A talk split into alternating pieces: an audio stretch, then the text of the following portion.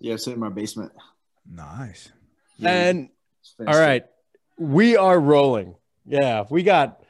So we have on Chris Hogan right there. Chris Hogan, the man, the man that uh, I, we've had a lot of people since we started interviewing athletes. People were like, "Yo, when is Hogan going on? When is Hogan going on?" I said, ah, "After the season, maybe. I don't know. We'll see how it goes." But we have the one and only. Well, actually, no. If you Google Chris Hogan, you don't even come up. no, no, no bullshit. No, no bullshit, bro. I was trying. I was trying. I, It's a I was- financial advisor that comes up, right? yo, I googled Chris Hogan and like some some black dude shows up. I'm like, what the fuck? He's- he's- He's a pretty successful financial advisor, I think, too. He's got a pretty large following on Twitter. dude, his following is huge. Not giving out financial advice. so, so we have one of the Chris Hogans. Uh, so let me let me start this podcast off by saying I was in Chris's wedding. We are well, me me and like 12 other people. We are we are very close friends eh, while simultaneously mortal enemies. Accurate. We've we've been to, so when did you start? When was your when were you training for your pro day? 2010. Holy shit. It was 2010? Yeah. 2010. Started training for the pro day. You were uh you were assisting DeFranco at the time. Holy 2010. Okay, so so I had just gotten back from Pitt. No, 2011. Two, so you got there. Would you get there in December or January? Probably was December. Okay. Okay. Probably. Yeah. So it was right at the end, right at the end of 2000. Holy shit. So I just Yeah. got back. I just got back from Pitt and I was doing DeFranco's. We had the NFL combine. Who was in your combine group? Oh gosh. Dante? Dante. Was Kenny, Tom? Kenny Amzel was That's he- right. Kenny. Tommy. Tommy did. Tommy went to Bommaritos and then came back and did it with us. Remember the um the tall kid from Yale? I think his Uh, name was Tom. Tom McCarthy. Yeah, he was in there. Uh, I feel like there was a couple other guys that kind of came came through. Uh, Nara, Nara, uh, Nara, right? Wasn't that his, Oh, his first name? Nara? yeah. Yeah. We just called him Raw. Right, Raw. Yeah, he was he was in it. Uh, there was a couple other people, but it wasn't. I yeah, I think I think that was it. And decent, it was a decent sized group. I think that was the second, the second or third combine class that I helped DeFranco with because I even started helping him when I was in college. But. So I, it's funny. I uh, I posted that I, I don't know, I, I- one of the million videos that I've posted of you uh, a few years back when you were in the Super Bowl, and someone commented he doesn't even train with you; he trains with DeFranco. And I was like, what the, what, what the fuck? So the the story was with me and Chris and our training situation was Joe and I had the combine group together. But how many kids were in that group? There was a bunch. I mean, I'm starting to go back in my head. I mean, there was at least ten guys. I mean, there had to have been at least ten guys in that group. Right? It was it was fucking big. Oh, whoa, whoa, whoa. There was that kid from URI, um, that linebacker from URI. I forget his name. there was a there was a defensive back from Willie P too. Was was it Lear? Yes. Lear? Okay. Dude, we had a that was a pretty good combine group. There were there were like some guys with really good times. Yeah, there was some fat. I mean, and we had we had a I think it was like a linebacker from Temple or something too. I think. I forget his name. I don't know. We had a bunch of we had a we had some. I mean, they were all kind of hopefuls, but they were we had some guys that were putting up good times. Mm-hmm. And and you ended up going to uh, how many pro days did you have? Did you just have the one Just one. At Fordham? Fordham. Yeah. And we got it. And EA EA all day. Enzo Amore. we, we got we got let in the back door at Fordham Pro Day to get in. No one. That's even- that's right. Because he's No, what is it? Is he brother-in-law? Is Ted right? Yeah, yeah. Ted Perlak. Yeah, yeah. yeah. yeah, no one even knew who we were. We showed up and we just kind of hopped into the workout. And there's and there's that video of you at like 215 or 220 pounds, pumping Yep. out 225 for fucking like 30 reps, just Yeah. lock out one right after the other, after the other. It was awesome. It was, oh, dude. The whole the whole room stopped when this friggin' receiver, like this no name receiver, just came on and just fucking very quietly broke the wide receiver bench record for 225. no one even knew my name was. Just Is that a fucking lacrosse player? What the fuck? What was what? Do you remember your combine? Your uh combine? You can get an invite. Your pro day numbers. We had an alleged four four, like it was like a four four eight, but You know- also like a four five one at the same time. it was like there was. I forget what you. I mean, you obviously had me slower than everyone else with your hand because you know, whatever. But uh, yeah, you probably had me at like a four five. There were some people that had me in the low four fours, but I mean, I think what I think my the the best numbers were the the five ten five and the three cone. I think uh, those. I don't remember what those numbers were, Neither but those I. were like my those were like my best drills out of everything. The forty was I was just trying to get sub four five, but like Mhm. the the three cone and the five ten five, those were like my my two like best drills that I had. Remem- Remember how windy it was that day? Oh, it was freezing. Yeah, I, th- the I wind- thought we were going to run inside. Remember, we were on like that rubber track. I probably would have ran a, you know, maybe a, well, and on your hand, uh, maybe a four four, but it's like anytime we did forty training, Joe Joe would have like uh, four threes, high four threes. Mike, nah, it was four six.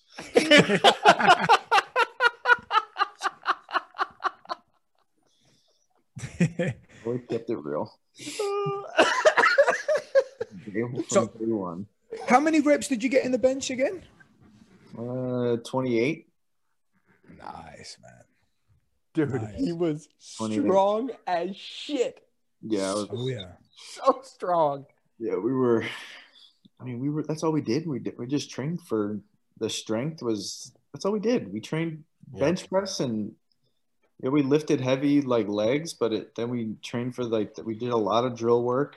Did a lot of ten yard like starts. That's really all we did. We did like probably what, maybe one or two sessions of like a full forty. Yeah, we we didn't have the facilities for it. Actually, we we did more 40 training with your group than Joe had done in years prior because he had that deal with uh, that place overtime overtime. yeah, where it was. I mean, we were We able to go in there. yeah, we went there a few times. hmm Yeah, we Huh. did. We did more 40 training with your combine group than we had done in years past. I mean, I think the most hysterical part of it is that I did zero skill work, and then you know. well, well, usually the agents are supposed to pay for that. The agents are supposed, but no one wanted to put any money in you because you were just a fucking long shot. yeah, I played lacrosse for four years. Um, So did you did you even play any any any football? yeah, I played one. I played one year at Monmouth, but I played defensive back. I didn't even play receiver. Right. and then what? Then you transferred to no, no, Right. I played. I played lacrosse at Penn State for four years, right.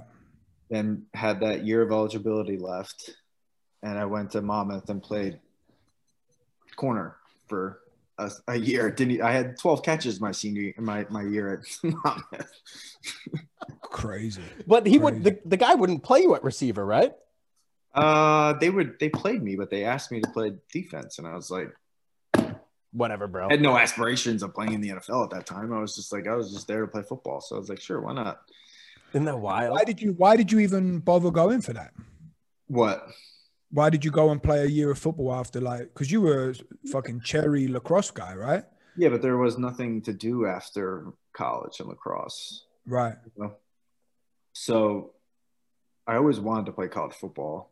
Okay. It was like something that I always wanted to do and kind of always thought about at Penn State, but just, you know, enjoyed myself too much in the winter and spring. And um, so I had, um, I had that opportunity because I had a year of eligibility. So I was like, why not? So I graduated, went to a year of grad school there. Never finished it, but it worked know, out fine. there was a mean there. You know, I, you know, I knew what I was doing. I mean, there was a means to an end. I was there to go play football. I wanted to experience, you know, a decent level of competition.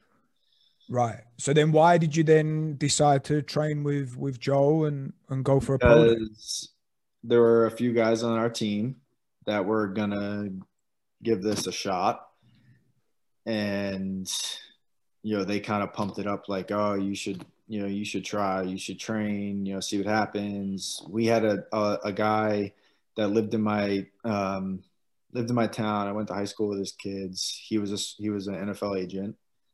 Called him. He was, you know, I'll help you pretty much. It wasn't like, you know, it wasn't really anything other than that. It wasn't like, hey, let's get you training here and do this. He's like, yeah, sure, you know, go train. We'll see what happens and and whatnot. So I, s- you know, that to me it was like what I was 24 years old. It was either go train for with my friends for the NFL Combine or go get a real job. right?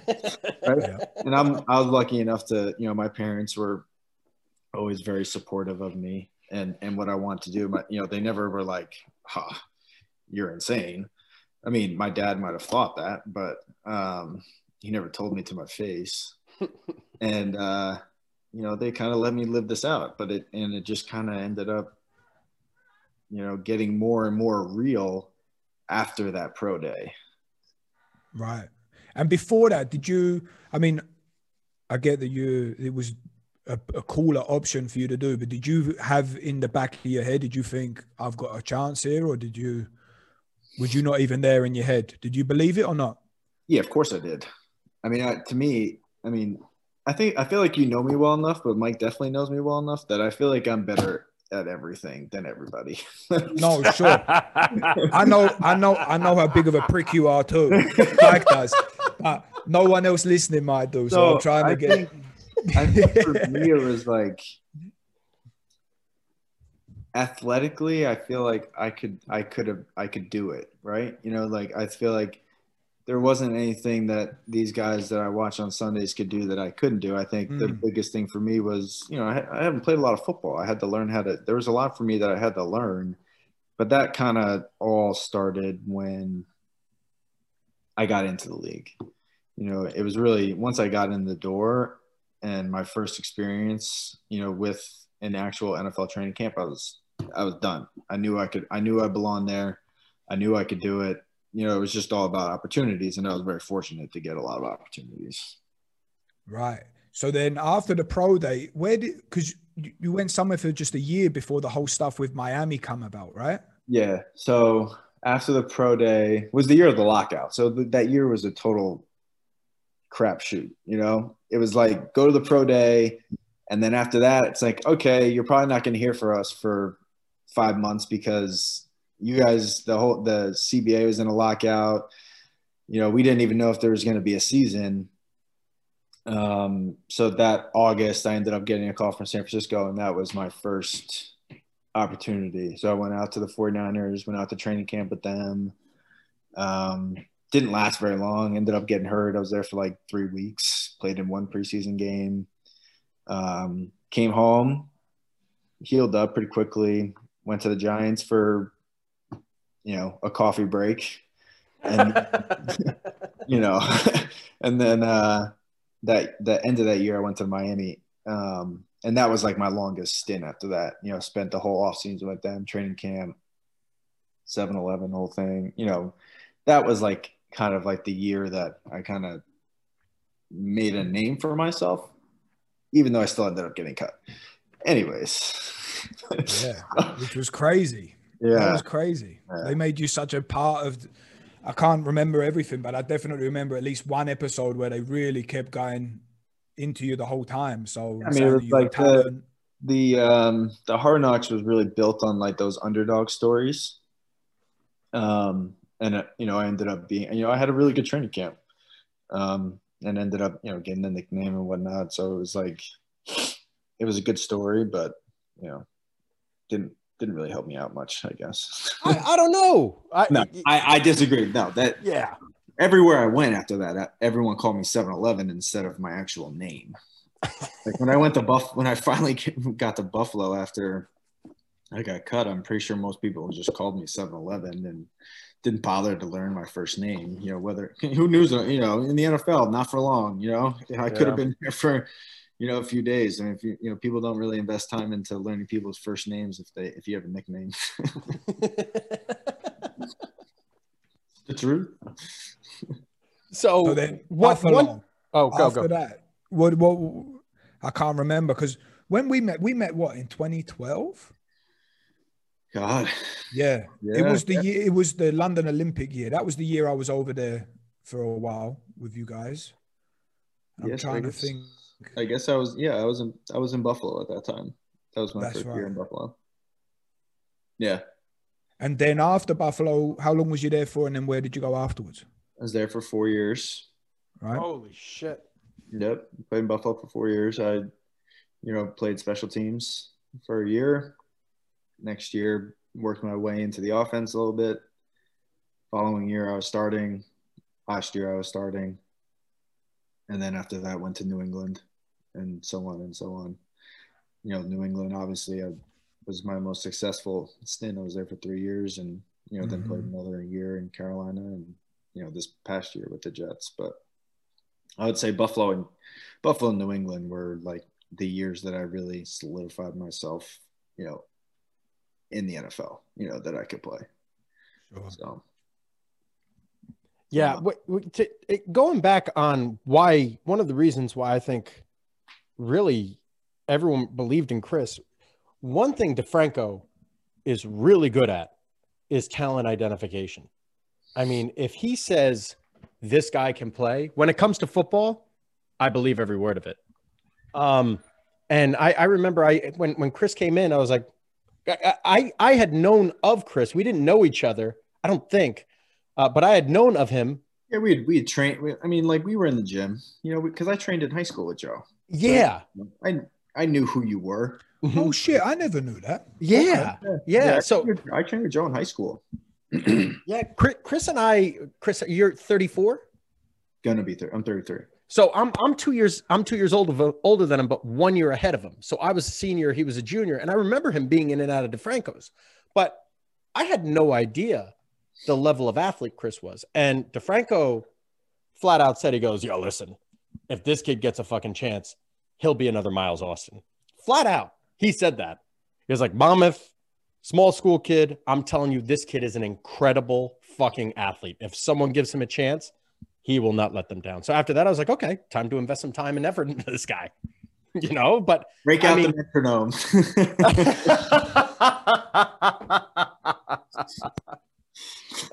so that I, I used to bring a metronome to the gym. But it was before you had apps on your phone. I brought a metronome and I hooked it up to the sound system at the gym, and it would just be boom, boom, boom, boom, and we had to teach Chris how to do an A skip. He had no. How long did it take? oh, it didn't take. It took me all of five minutes. Bullshit. Bullshit. Bullshit. That's how I remember it. It- dude, it It took didn't a- take me very long. Let's be honest. It took a while for the A skip to solidify. It took a while, but we had to break it down. Jump up. Uh, what was it? Jump on one, land on two. Jump on one, land on two. Every single. But I mean, we wasted it. Realistically, we wasted time fucking doing that. Because- but still, it helped. I mean, my my you know my running form was a disaster. It still is a disaster, but it's, it's you're a work in progress. You got that. You got that hunch. Complete. Yeah. But so so going back, how Chris and I ended up training exclusively together, where it was me and me and Joe ran the combine crew together, and I was a breath of fresh air to Joe because now he didn't have to do everything and fuck himself. I mean, before it was just Joe. So what I would do is prior to the workout sessions or prior to the weekly workouts, I'd have everyone do like a couple exercises and I'd identify injuries or Mhm. things that I thought were predictors of injuries. And I'd say, all right, you're with me today. You're with me today. You're with me today. And we break them up into two groups. So Chris just kept getting paired with me because there was always something fucking. I mean, this kid is max effort. Like, I need to protect Chris from him fucking self as frequently as possible because, especially early on when he was younger, he's just a motherfucker. He just wants to keep going and going and going. And that was my best score. I got to get my best score. I got to get my best score. I got to get my best score every single time. So, I mean, you were always tweaking stuff. And then finally, it came to the point where you're like, well, I'm just tired of tweaking stuff. I'm just not going to leave your group. And then you never fucking did. Well, I well I do remember like when we were we were Joe, Joe had a really big group, and especially in the summer, he took on a ton of guys. And I remember it was me and Sinorice. Sinorice was training, and the two of us start. I linked with him obviously because I was just obsessed with asking him questions about how to play in the NFL. And so Sinorice Moss Sinorice- for everyone listening, by the way. yeah, so like me and Sonor, I would do drills with Sinorice after, and you know, the two of us then eventually were like, you know, this, you know, really not getting, you know, what we want out of this huge group. So then we just gravitated towards Mike and we started training with Mike exclusively. And honestly, that's really all she wrote after that. I've been with Mike ever since. And, you know, for me, it was, I think I, I, you know, Mike and I have had our our our our differences, but like I I did quickly realize that my issue wasn't ever in lifting or like learning like strength. It was more like I needed to learn how to run properly and I needed to do things that were going to let me be able to do that. And you know, lifting with 300 pound linemen and Brian Cushing was you know that's not what i that's not what i needed at the time although it you know it got me noticed at all these you know the pro days and all that kind of stuff and and like joe did an incredible job of prepping us for that kind of stuff afterwards it was really more about like trying to fine tune like all of my mechanics so that you know i really became you know tried to be a better football player and not get hurt in the process and um you know, I I uh, I noticed that with Mike. I mean, Mike was still super young, and but like he was, you know, really good at identifying people's weaknesses, and uh, I thought that was pretty unique when we when you know even as much of a jerk off as he was when he was a little bit younger. but When he was Yeah. younger? he's he's mature he's matured a little bit i mean but i mean let's let's i mean yeah i mean you're you're, you're not wrong i mean i think he's mature he, he's found out how, how to speak to people but not come off as you know a complete ass. I mean in his in his younger days it was just like no filter. See you later. You suck at this. You probably need to get better or you're never going to go anywhere in life. I'm like all right.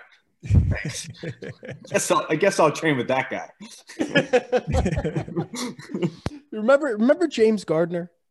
yeah. So Gardner Gardner comes by my gym every now and then, and he walked in and he saw me just Uh, what I would consider essentially crucifying one of my kids, and Gardner looks at them and says, "You think that's bad? This is fucking nice. This is really he's he's mellowed."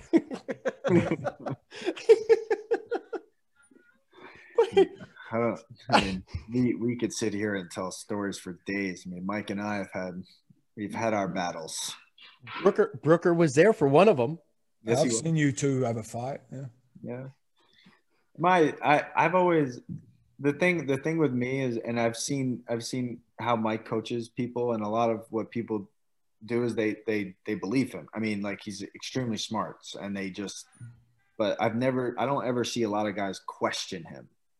And like that was my biggest thing is I always asked why are we doing this? Mhm. and it was like to Mike, it was probably obnoxious because it was just, hey, No. we're gonna do this. Why are we doing this? Hey, Mike, we're gonna all right, do your tempos. Mike, why do I have to do tempos every single day? Like, and then it was like, you know, he'd probably explain it to me ad nauseum, and then it would like turn into a fist fight. But you know, No, you, you prick. It was, it was, Why? Why do I gotta do that?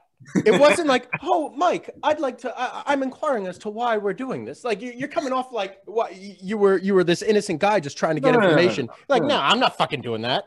It's, it's, Yeah, but I always, but I always ended up doing it though, no matter what. Yeah, I mean, I, I I'm not trying to make myself sound like I was so nice about it. I probably was more of a prick about it, but you know, so, oh, look at that dog there. Look. At oh, him. dude, that dog is fucking huge. Wow. What is that? A Great Dane? yeah, that's Nice. Tight. Oh, Titan. dog is humongous. He's such a good dog. Yeah, he's a good boy. So Chris and I were on the phone a couple of weeks ago. No shit, it might be two months ago. I was still in school at this point, and I was I was on my way. I was sitting in the car, waiting to go to school, and I I couldn't get off the phone with him about this because he was making such good points. And we were discussing the duration of his career. Mm. And one of the things he said was, and and you, you may not want me to say this, I don't know, but he said, I still feel like I haven't fucking done anything yet.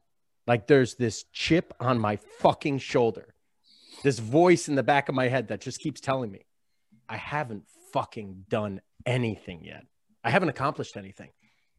Two Super Bowls, three Super Bowl appearances, 10 years in the NFL yet? Yep. 10 years in the NFL when Crazy. he wasn't supposed to be in the NFL. And even this motherfucker still thinks that he's just not good enough.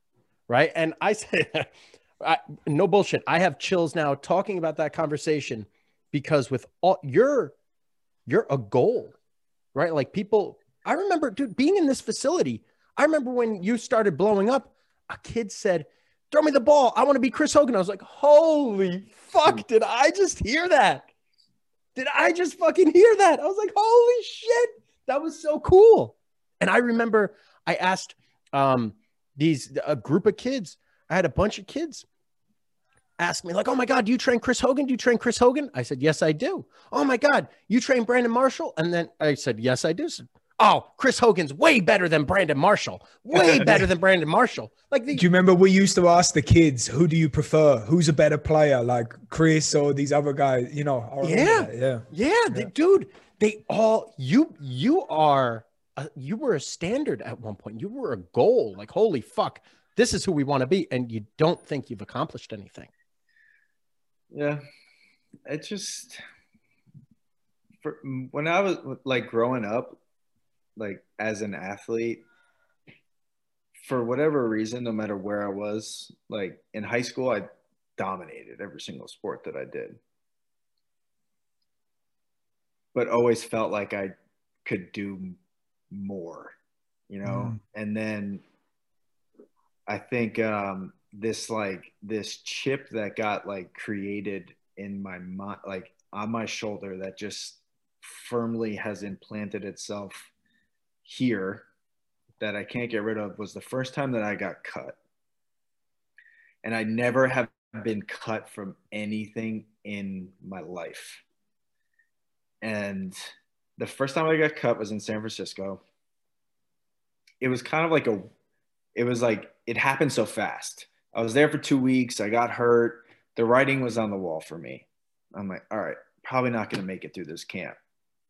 But like, once that happened, it was like, I cannot stop until I accomplish like what I want to accomplish in this league. But like, even after, you know, playing with New England, even after playing in Buffalo, you know, and every single year in Buffalo, they tried, and I love that organization because they gave me my first shot. They tried to get me out of there every single year. I was on, I was on the cut block every single year, no matter what I did for that team, because they always tried. I mean, this that's the story of the NFL, right? You're bringing in a fresh crop of younger guys that are supposed to take your job, and I would always take that personally. And I always used to tell these kids like that come into the NFL like this is your job, this is your profession, but you have to understand like every single person in that room like you're trying to take their job. Like you're trying to take money off from them you're trying to take food off the table for their families like all that kind of stuff and and uh, for me it was always about like trying to just outdo every single person i didn't care who it was or where i was at and um, even after everything even after 10 years in the nfl i can't get rid of this fucking chip on my shoulder Yeah, but it's the blessing and the curse, man. It It's is. drove man. you to like, be good, that- but that's like, you know, like I'm sitting at home now and I'm and and thinking about like what I want to do after football, like whenever this is all done, and you know, I can't just like sit here and, and not do anything. Like I just want to do something and be good at it. Mm. And I want to find, you know, and I still have, you know, I'm still that's a work in progress. It probably will be for for a while, but um, you know, we, that's what we said you know i believe we said that on the phone when we were talking about it you're like this that's like you know that's it's the best thing that you have you know and that's probably what's it's probably what kind of drove me through this whole career because it was up and down Oh, and yeah. um, you know, battling through different things, different, you know, injuries and, you know, I, you know, I was always in my own head. And I remember when I was younger, I used to count the amount, all right, we're going to, we got 12 guys in camp. We're going to keep six guys. you know, these four guys are definitely going to be in there. So I got to beat out these two guys. And I was like obsessed with all this stuff. And it, oh man, I used, I didn't sleep. I would never sleep. I'd be so stressed out. I would never sleep. I, you know, for the first four years of my career, I'd be like worried about every single Tuesday. I'd be worried if I was going to get cut. I'd show up at like 6 a.m. on Tuesdays, just sitting in my locker, just waiting for people to come get me. You know, no matter what, no matter where I was at. Yeah, I did that in New England. Still did it in New England. Won a Super Bowl. Came back. Still thought I was going to get cut. And like, I think that you know, at, at the end of the day, that's really what kept me in the league for as long as I was. Mm. You know, and, you know, not not to mention, you know, I would just call Mike and Mike would level me out if I if I needed it. But you know, I, I just had a I've always had a desire to prove people wrong, and it's just never gone away. Probably never will. So that little chip on your shoulder is there? Has there ever been times where it felt fulfilled or it went quiet? I think after there was a moment after that first Super Bowl, um, you know, that I had played a pretty big part in that year, you know, played well in the Super Bowl, came home, you know, cloud nine, right? I mean, you just won a Super Bowl, Sure. you have to go there. Two months later, I had my my my twins with um, Chase and Parker, who are, you know they're three now, and I think I had a moment where I was like, I had done it, Yeah. you know, and then it quickly went away and it came back. then you had your first training session back. And I'm telling you how Yeah, much you I, suck. Then I, yeah, then I came and saw Mike, and my chip quickly, quickly came back. But um, that was probably, you know, I mean, and this is not a bad thing, but Mike, hundred percent kept that chip there. One hundred percent, and I, and I, and again, this is not a bad thing, but I just I always remember it's like every single off season, after the season would end, you know, when I was in Buffalo, I used to I used to what take like maybe a week off. I I would come back pretty quickly. Yeah. As I got a little bit older and started having kids and whatnot, it was like you know after that first Super Bowl, you know I think Mike, you know he let it cool off a little bit. It's probably like you know two you know a week or two after the parade. I'm you know probably still partying with my friends, you know, and living this or maybe maybe not. I was I had twins at the time, so I probably wasn't sleeping, but when are you coming back in the gym? When are you coming back? Like you need to start training. You need to start prepping for this year. You need to start doing this. I'm like, God damn, like, like let me live a little bit. But it's like that chip, it it always used to like it that drove Mike used to drive me to be like, all right, I need to be doing this. Like this is what this is what got me to where I'm at. Mike got me to, you know, got me to where I'm at, you know, doing this with him and I would feel bad if I didn't go to the gym with him. and it would give me major anxiety if I didn't get to see him enough. and I and I don't think that was a bad thing because at the end of the day, like I what I knew what was best for me was training with Mike and like being in the gym and doing what I needed to do. Because if I didn't, like it just things would go south. You know, because sure. like training by myself or doing anything, you know, was never really the path that I could have been on because, you know, I can call Mike with an issue and Mike would have it fixed in a day, you know, and he'd do it over the phone sometimes mm. without even putting his hands on me. And I think that's that's something that you don't just don't it's it's unique. I don't think you really find that in in uh in trainers very often. Bro, you, you remember when you were in Buffalo and you threw out your back? Yeah. We were on the phone for an hour yeah. And I was sitting there walking you through all the fucking exercises. You had to do this. I think he had to do the same thing for two hours. Yeah, I I actually do. I, I vividly remember that. Kids, remember that. Kids would always ask me when when you would come to the gym, they'd say, What's it like to be Chris Hogan? Like to be in the NFL. That must be so cool. I said, honestly, it fucking sucks. it's, it's, like you don't know when your next paycheck is coming because you could get cut at any minute.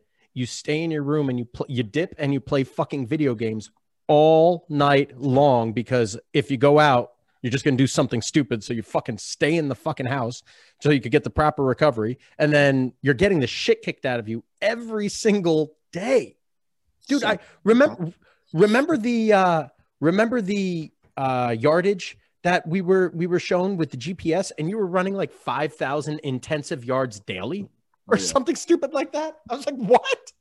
Yeah, yeah. I mean, I pretty. I mean, for my whole career, I, I, I like majority of the time during the season, like after practice, all I did was recover because I knew like I had to. I didn't spend any time. I mean, like, you know, I was living. Me and Ashley, my wife, we we lived apart from each other, so you know, she was always she was in med school and residency, and you know now is out and has her own practice. But like when I would go home, all I would do was recover. I wouldn't go out. I wouldn't do anything. I'd sit. I'd sit at home and recover because that's literally was my life.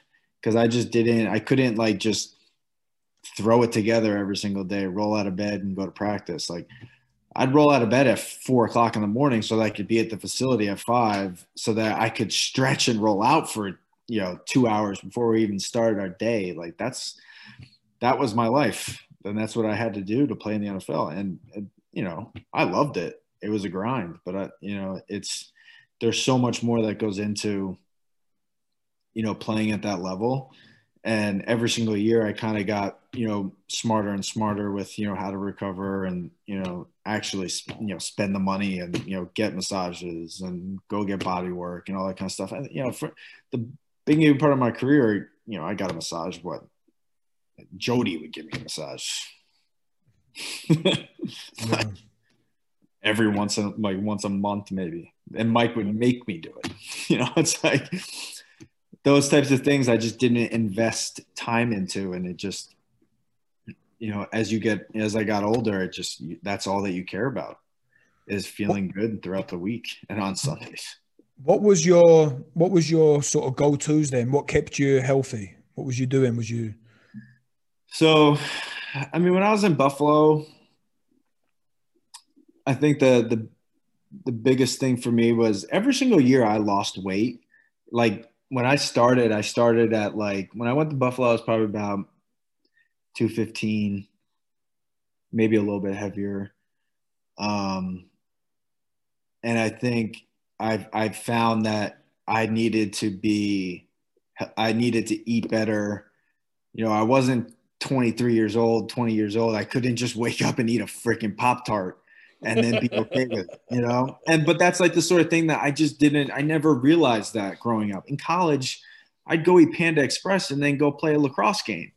You know, like it just didn't, I never, no one ever told me, you know, and I just didn't invest the time into it either, but I was just wasn't educated on nutrition. And I think once I when I was in Buffalo and after my first year, I started investing the time into like, all right, I need to eat better. I need to lose a little bit of weight And so every single year I, I dropped about, I don't know, three, four pounds, probably got to about 205. And um, that was like my playing weight at like 205. That's where I, I felt the best. So nutrition became a thing.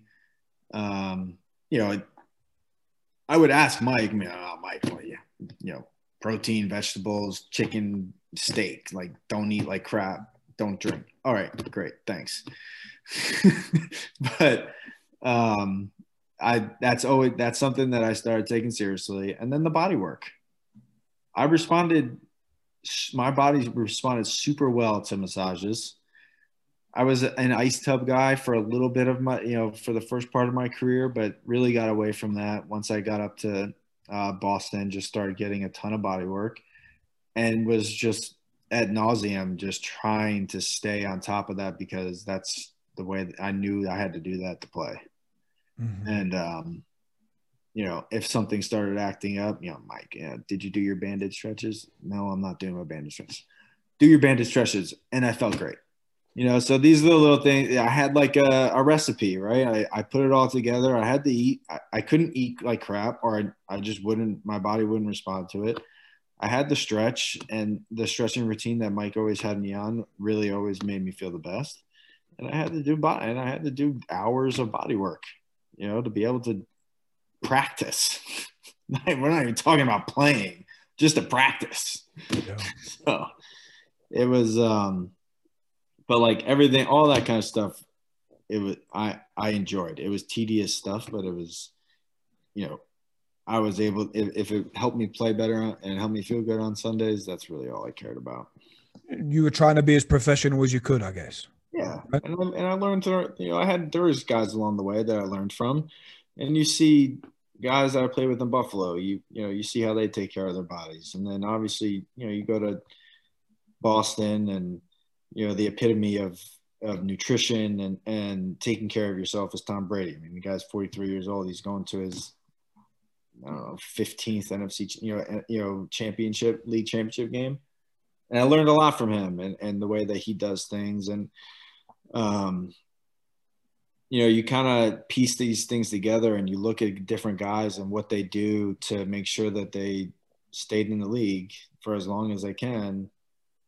And you just try to make that stuff work for yourself. Mm. You know, you see a lot of these young guys that just don't take care of themselves, and they're the ones that are pulling hamstrings and hurting themselves. And it's usually not contact injuries. We're talking about soft tissue injuries. To this day, I have not had a soft tissue injury to this day. And a lot of that is attributed to who I train with and what I do, you know, in the off season and, and all the preparation. But like, I've never had a hamstring, maybe one, but I didn't miss a game. Mm-hmm. And that was in the, and that playoffs. was, that was yeah. playoffs with the Patriots. Yep. And it was like a funky, um, running a route and my I got like way overextended and like all out of sorts and it just my hamstring kind of caught a little bit. Never missed a game. Uh, well, also too, one of the reasons for that was you hadn't played special teams all year. Then, yeah. then they put you on special teams practice, load volume the fuck out of you, and then have you do it in the game, and you wonder why you blow your hammy. So it was just it was acute overload. Like that's all that was. Yeah. I remember that. I was fucking, I was calling everyone and their mother. I was sitting there like, all right, what the fuck do I have to do to fucking learn about this hamstring shit that I don't already know? yeah. But uh, I mean, other than that, never, uh, all my other, the stuff that I had was just unavoidable. The NFL, I mean, injuries are going to happen, contact's going to happen, but soft tissue wise, never had a problem. You know, and I think that's really attributed to the prep that we've done for the last 10 years leading up to these seasons because I was always ready to go in training camp. I never had anything happen in training camp, never had anything happen during the season. Um, you know, usually went in pretty prepared, you know. And we can talk about this story. Let's bring this up. this, is this is perfect timing. so I'm, was I in Buffalo? Was I in the? I don't know what you're talking about yet, so I gotta. Oh, there's too many of them.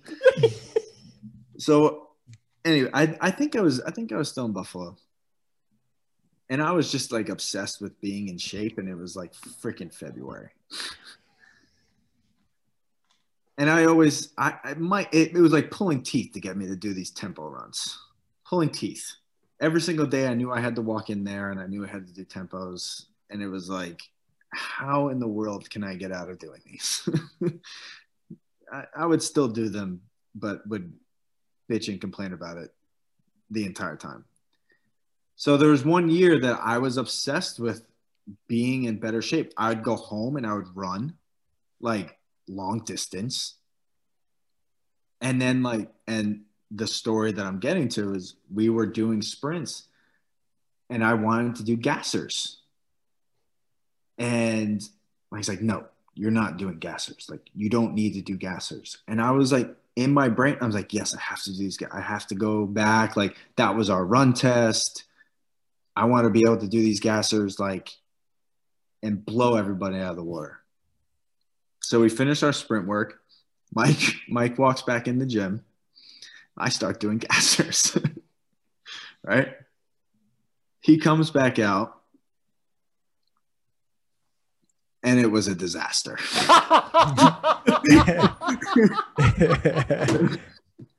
it was bad. It was really bad.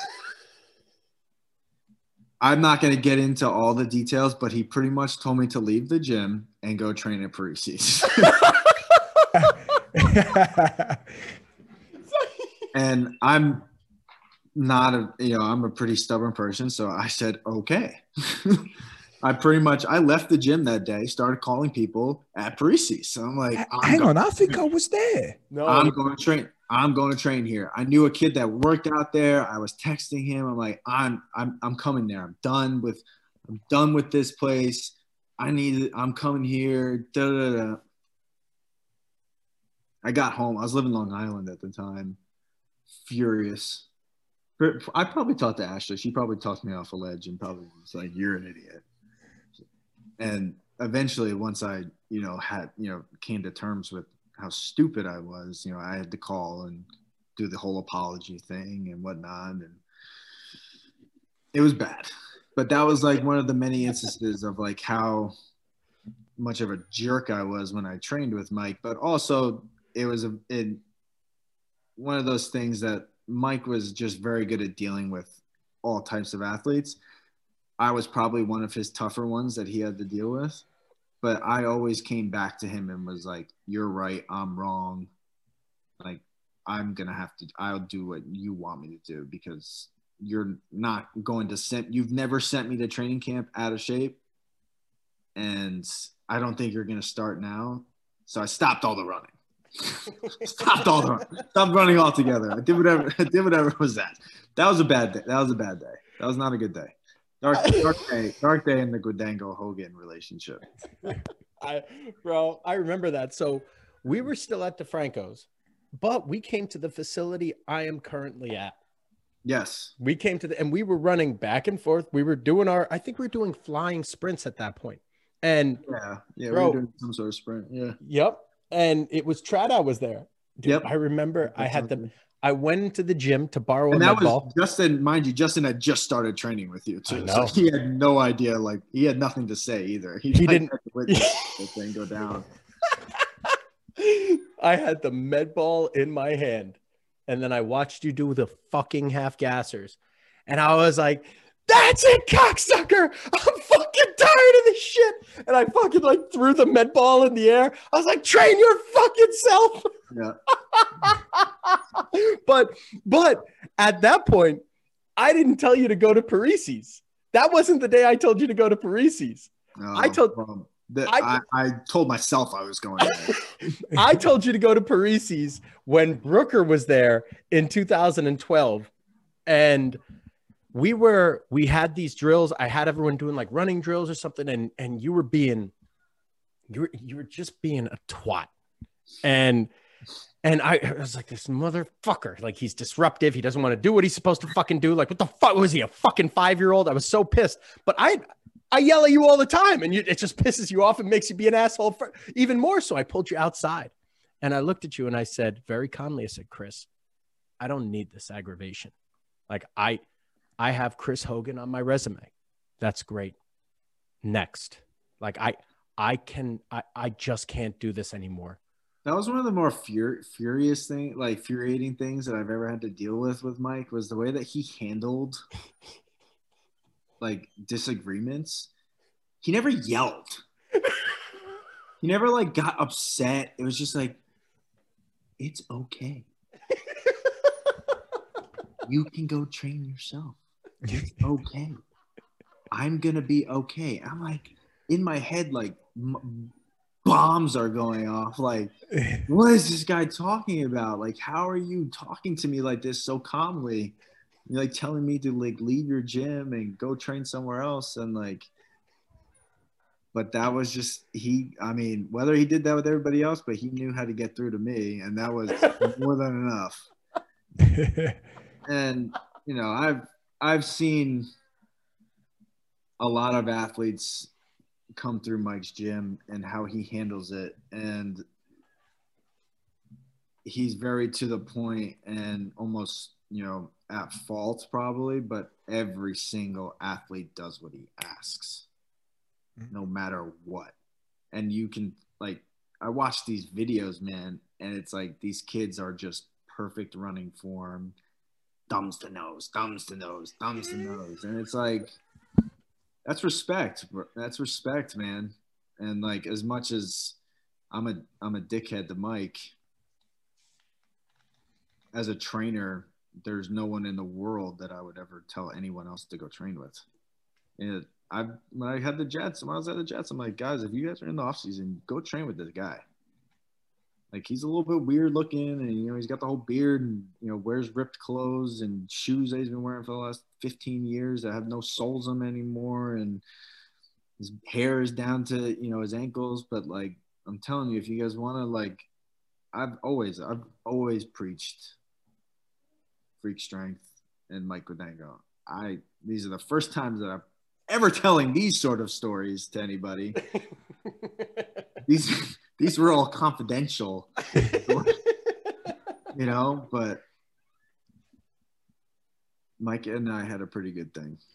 yeah, and you know, it's been interesting also as like a bystander to it because, you know, seeing Mike progress too, and I mean, of course, he's helped you without a question of a doubt, but you've also helped him out too massively, and you know, you were one of his, you know, little proteges at the beginning. I mean, you were not meant to make it at all, and you were experimenting a lot, a lot of different things. And you know, I know it goes two ways because I mean, nothing would ever piss him off more than when you were started saying, "Oh, I'm going to go and do this. I'm going to go and train this by myself, or I'm going to go and get this work done at this place," and he'd be furious, like.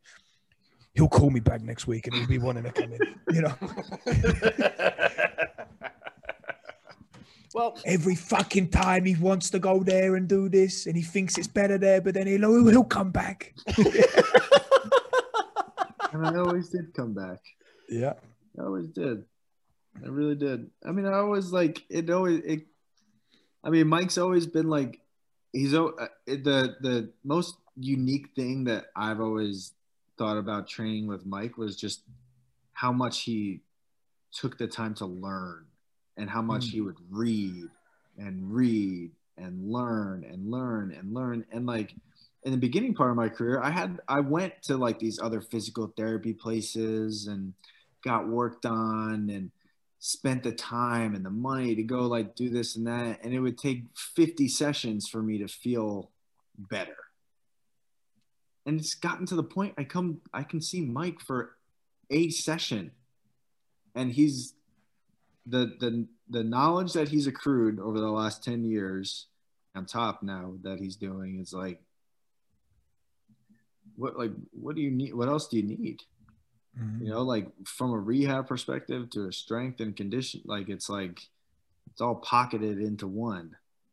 And um, that's like an invaluable thing as as an athlete in in how i view things I can go. I, I there's no one in the world like I. Mike's he's he screwed me. You know, I can't go anywhere else because everyone else stinks.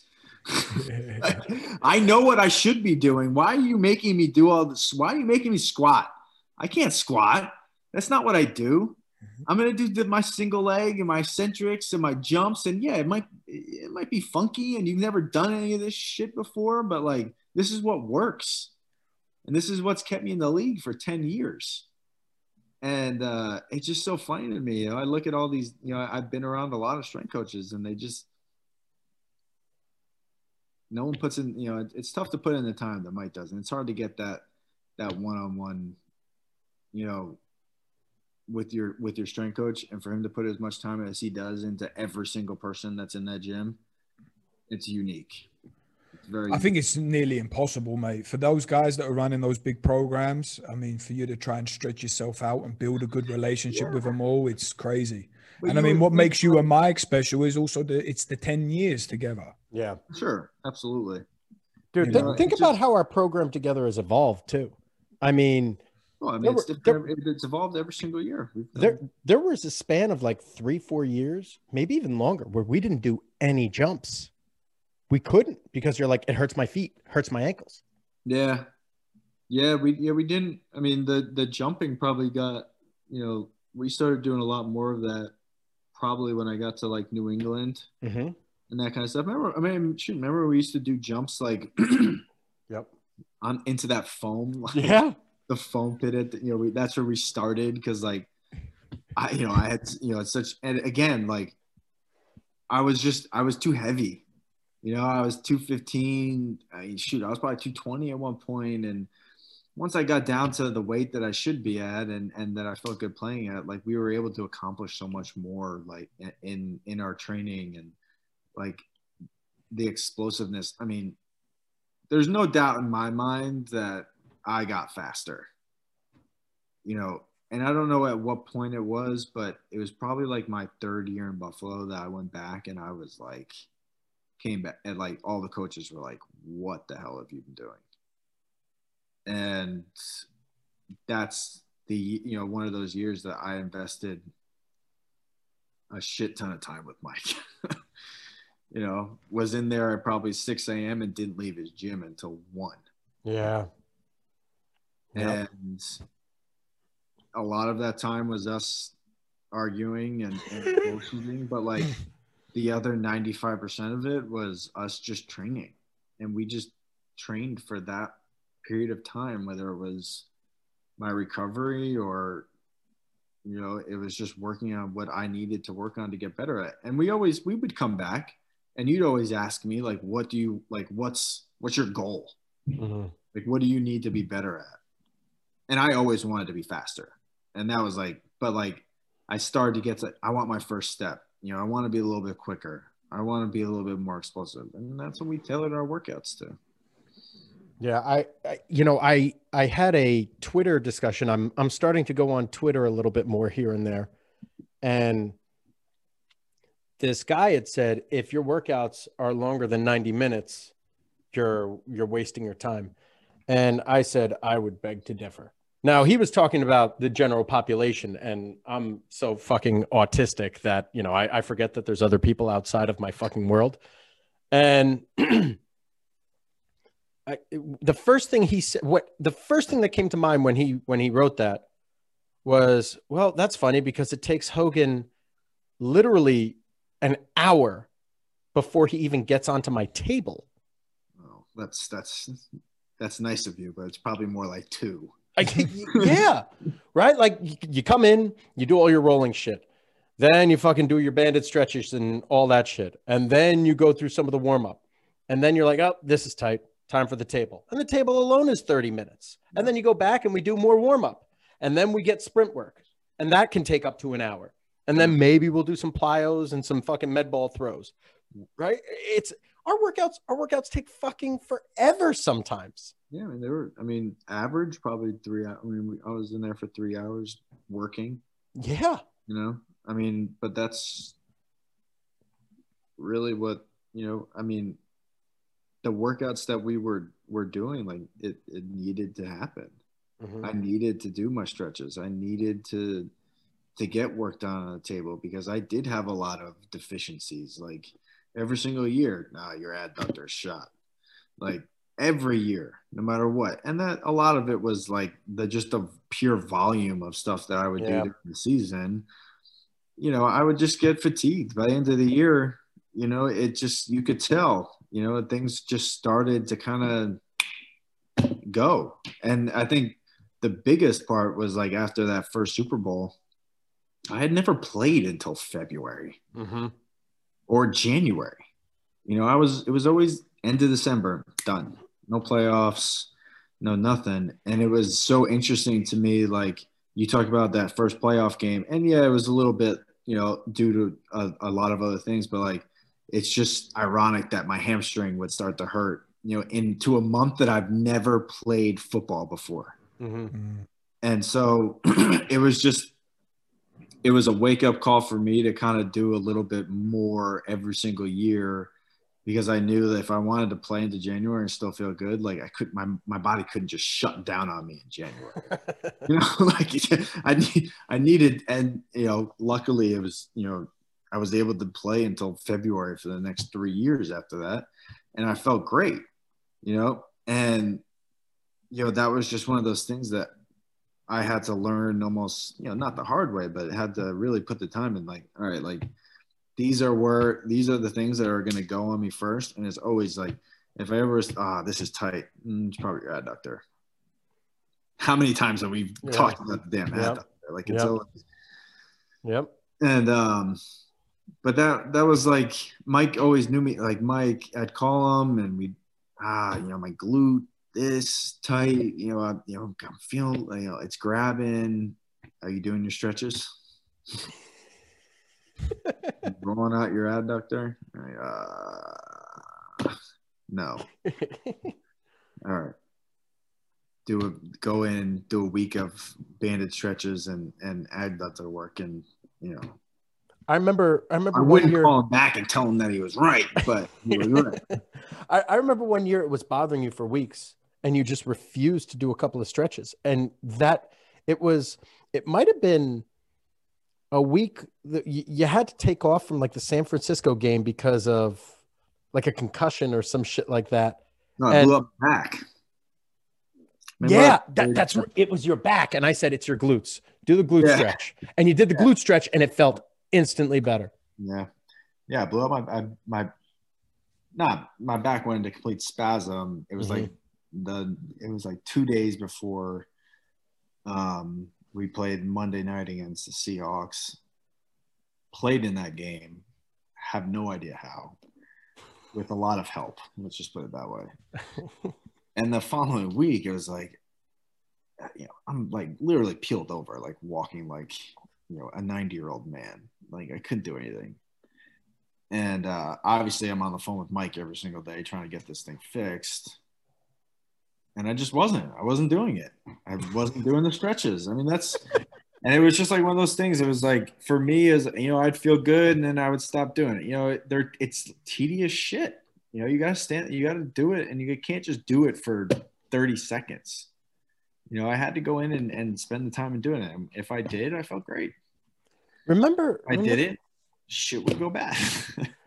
Remember way back when it was me, you, and Sinorice training, and I mean, that was that was almost a, a hopeful, but it was it was like a hopeless winter, where it was November, October, November, December, and we were in there training every single day, and Sinorice was just like the most positive person on fucking earth, Still Like- is. dude. That guy, that guy's the fucking man. And he'd always put on Maroon Five. Yeah. right? Bro, I left there. I left there saying there are two types of people: those who love Maroon Five and liars. Like they, like they. He made me. He made me fucking love Maroon Five. He played that shit so much. But I mean, you guys would be in there all fucking day long in the morning, right? From like six, six or seven a.m. until Joe's group came in at like I don't know 11, 12 o'clock, and then we'd be rolling out of there. Yep. You guys are just, and it was every for months. For people, I, I don't think you did a good job a good enough job explaining how exhausting it was your first two years because year one, you waited the entire fucking year, essentially. You, Yeah. you trained an entire fucking NFL season Yep. without a team, and then you got a call in like week 15 to go down to the fucking Yep. and then you get cut and we're there for a week and then you trained an entire season again and what week 10 or week 11 you got a call from the um, bills Yeah, it was something like that. It was like in November or something. It was right before Thanksgiving. I remember that. yeah Yeah. like you trained essentially two fucking years with a couple of sniffs and with no guarantee I was coaching lacrosse on the side.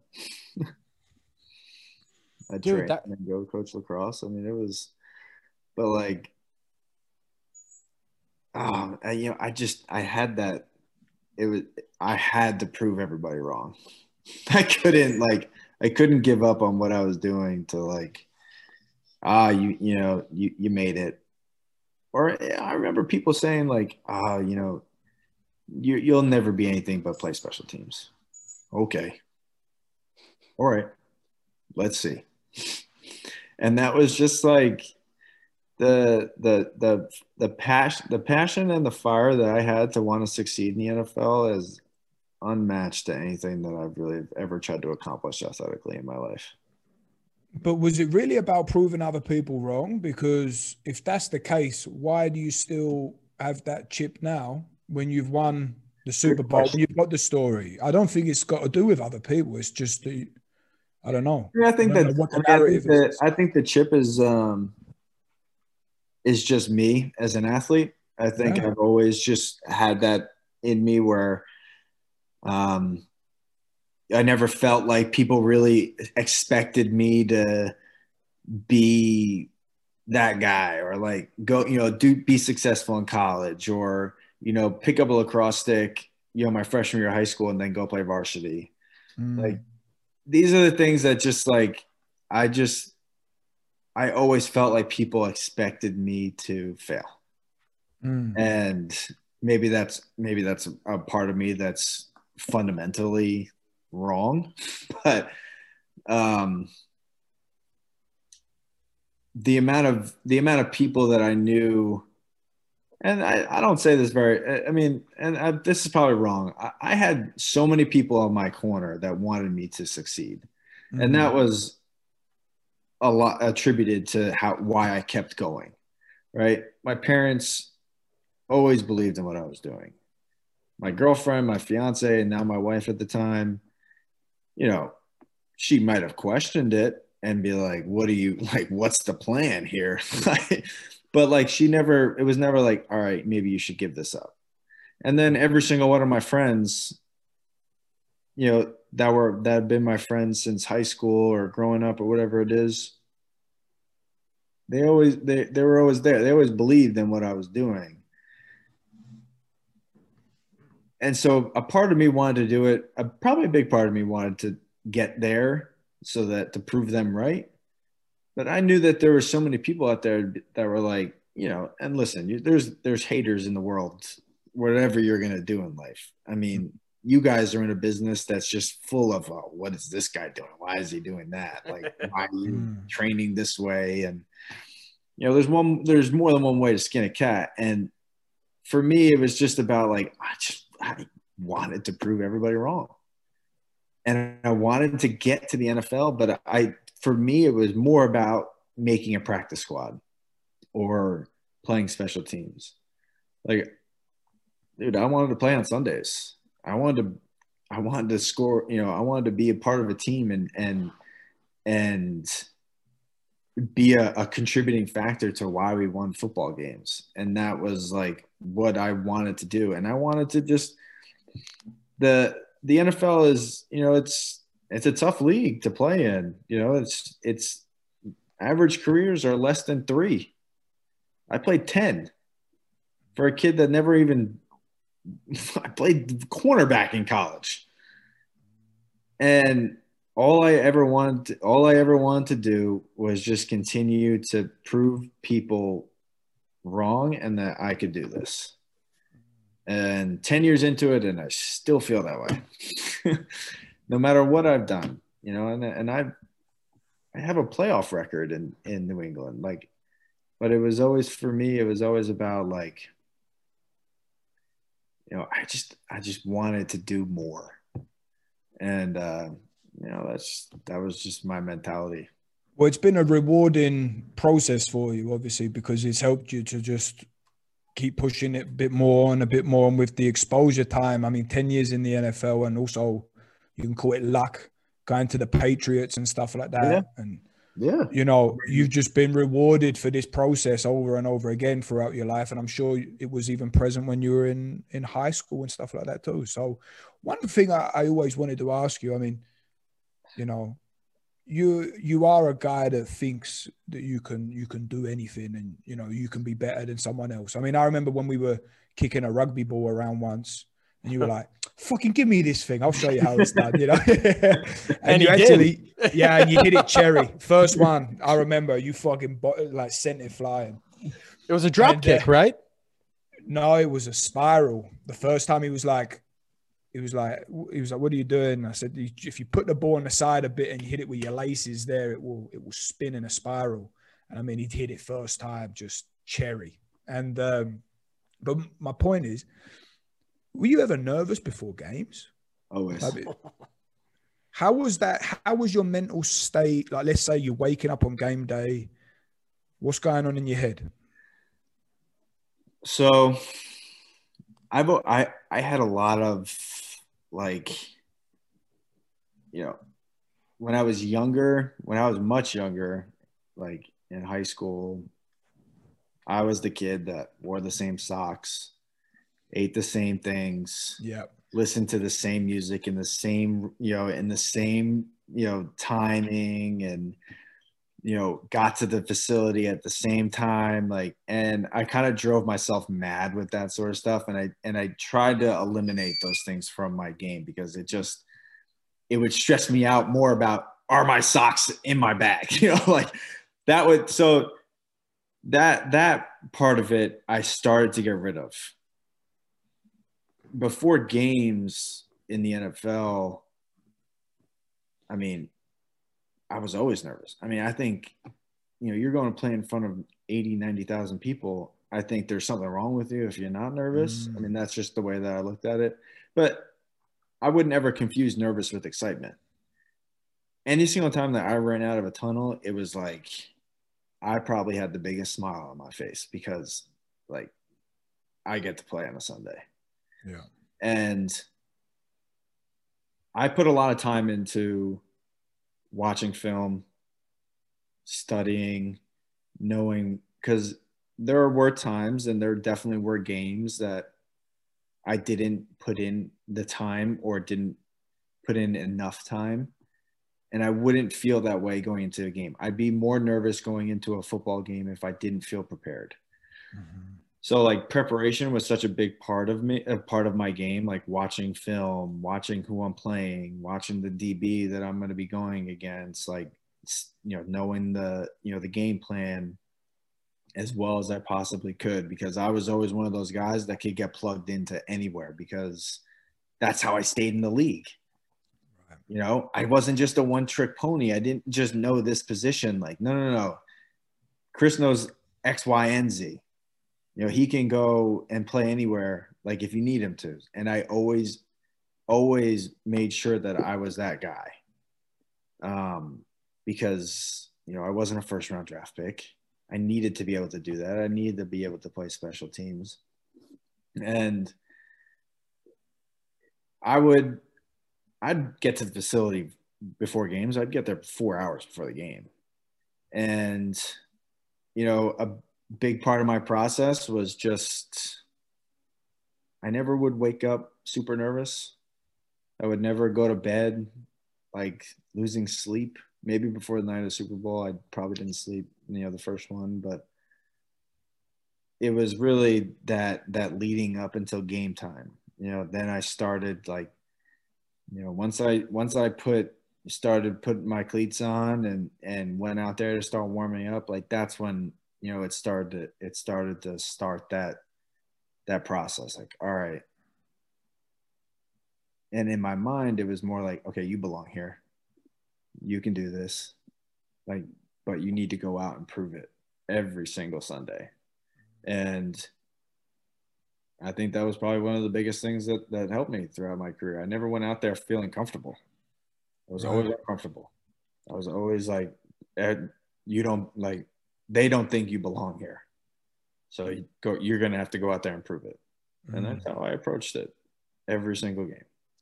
And then what about when the game started? Was you in flow straight away? Were you, no, were you, or were you still in your head? Until I got smacked in the head for the you know for the first play, and then it was good. Right. then you're in. Yeah. Yeah. Once you know, like I always was on special teams, and I actually, I really enjoyed it. You know, because I'd have so much going through me, you know, leading up until the first kickoff. You know, excited, emotional, you know, mm. nervous, whatever it was. And I always started the game on the field, whether it was kickoff, return, or kickoff. And I just would try to hit somebody. and once I got that out of me, I got into the flow. You know, and then it was good. Then I was like, okay, now it's time, to, you know, now it's time to play. And you know, I was never one of those players that would like take plays off. I was that nagging receiver that would follow you over the field trying to block you, regardless if the play was like 30 yards away. People hated playing against me. But like that's just the way that I had to play to stay in like in the in the flow of the game. Mm-hmm. And um that's that's what I did for you know my you know my whole career. And that's what really what I think was another huge part of why I was able to stick around. Just the the the way that I played the game, you know, I wouldn't say it was necessarily fearless, but I just, you know, it was 100% no matter what it was. You know, and like just, you know, Mike talked about this, you know, I'd run 10 yard sprints and it would be balls to the wall no matter what. Like, all right, 70%. All right, I'm going to go 100. Like, I need to. yeah. yeah. And like, that's how I would run routes. And and uh, you know, a lot of guys would always tell me early on in my career, like, you know, you were tough to cover because you just went so hard every single play. Like no one knew if it, you know, if I I'd come off the, the ball like as fast as I could, if even if it was a run play. Like I just felt like this is what I had to do for people just to try to a respect my speed and then I could actually run past them if I needed to and you know be that I wasn't just going to go out there and, and let them, you know, have a free play, you know, and that's kind of how I, I approached every single game or every play. What was the most nerve wracking moment in your career? I think I know it, but I want to hear what you say. Um, well, I'll tell you the first one. and, and, and I laugh and, and I've, I've told this story to a couple people, but honestly, I was in San Francisco. It was, it was preseason. We were playing, we were in, you know, playing the Chargers and it was like my first opportunity to play. I ran on the field. I, I was like giddy like I was like, this is my first opportunity. There's you know 15,000 people in the stands. It's freaking preseason. No one gives you know no one gives a damn about the preseason. And they called the play, and I was like, oh, I, I might get the ball, right? They called they called it, threw it to me, zero yards. Caught it, zero yards. I've never been happier in my life and of course, like I ran off the field, and the head coach is like, oh, "Do something." And I'm like, "I'm like, I'm, I'm playing, I'm playing." Like, um, you know, and then you know, I think you know, leading up that that first that first Super Bowl, I I was. I was, you know, I had never, I didn't, I had no idea what to expect you know, and uh, there was just such high expectations when you play in New England. and you know the fact that we had gotten to that Super Bowl, man, it was like I needed a few plays of trying to hit somebody in the head to, you know, like all right, you're here, you know, you belong here. Now it's time to go prove it on a worldly scale, and like that whole week was I was just like on a different planet you know, it was like, you know, you're dealing with media and this and family and whatnot. And honestly, all I wanted to do was sit in my room and watch film and just wait for the game. like I was like, I just wanted, I wanted the game to come so fast because I was just so anxious about playing in that, in that game. Cause I had never been on that stage before. And, um, but man, was that like such a cool experience getting to play yeah. in that game. And the way we won was just, just, you know, um, you know, undescribable. Was that the best moment in your career? yeah, I mean, I think so. I mean, the the other the other game, you know, that was probably one of the better games I've ever played was uh, the last year that I was there. We, you know, it was that year that everyone was like, you know, these guys are too old. They don't have enough people. Tom's too old. He stinks. Julian's too old. They stink. Hogan's terrible. He hasn't done anything all year. And uh, we went to Kansas City, played the AFC Championship game there. It was the the coldest game that I ever played in, and we beat them in Kansas City and won the AFC Championship game in overtime. I was like, that was hands down one of the better football games I've ever played in. And to be a part of that, it was kind of like my whole career as a whole, like trying to prove people wrong. And that's like the mentality that we had the whole year. Like, you know, we had a decent year, but it wasn't it wasn't the New England Patriots what you know, it wasn't like what they've done in the past. You know, we lost five games. You know, we were, you know, every game that we played was four quarters. Like we never blew anybody out. We weren't we didn't have like this it, you know, this wow factor of, you know, players on the team but we had that team was very unique. It was extremely unique in that all those players and Devin McCourty included, first round draft pick, but he had, you know, everyone on that defense believing that, you know, we have to go out and prove people wrong every single week. And we just had that mentality, man. I mean, we we played so well together as a team, and that's so unique to find in the NFL these days that like people mesh together like that and that was one of the cooler things that we had in New England is that everyone on that team just wanted to win, no matter what, no matter what they had to do. Was that just by circumstances that you gelled, or did they do certain things to try uh, to bring you guys together? Just, I think it was just the the caliber of athlete that they brought in. You know, mm-hmm. I mean, you guys talked to Devin. You guys know what type of person he is. What a guy! Yeah, yeah exactly. You know, and you know they brought in guys like Devin. You know, they got they, they weren't there was no me guys on that team, not one, and I think that was one of the reasons why we meshed so well together because it was like, you know, everyone talks about do your job and all this, you know, what you know the Patriot way, but like that's a real thing. Like everyone just wanted to play football. Like we just wanted to win football games, and that was that was a um, a pretty cool thing to be a part of. Which and I played on teams before, and it wasn't like that. You know, there are a lot of I want to go out and get mine. Yeah. You know, which is okay. Mm-hmm. I mean, listen, this is the NFL, man. You got to make money. I get that. But like in the same in the same fashion, like you want to win. I wanted to win a Super Bowl. like, how many chances is like how many people get a chance to say like, oh, how many Super Bowls you been to? I've been to three. three in three years and won two of them and played in all of them.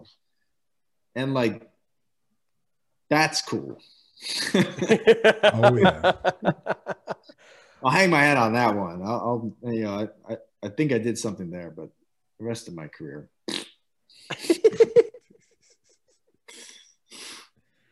so, one last thing, and then what was the game that you think I was most nervous for?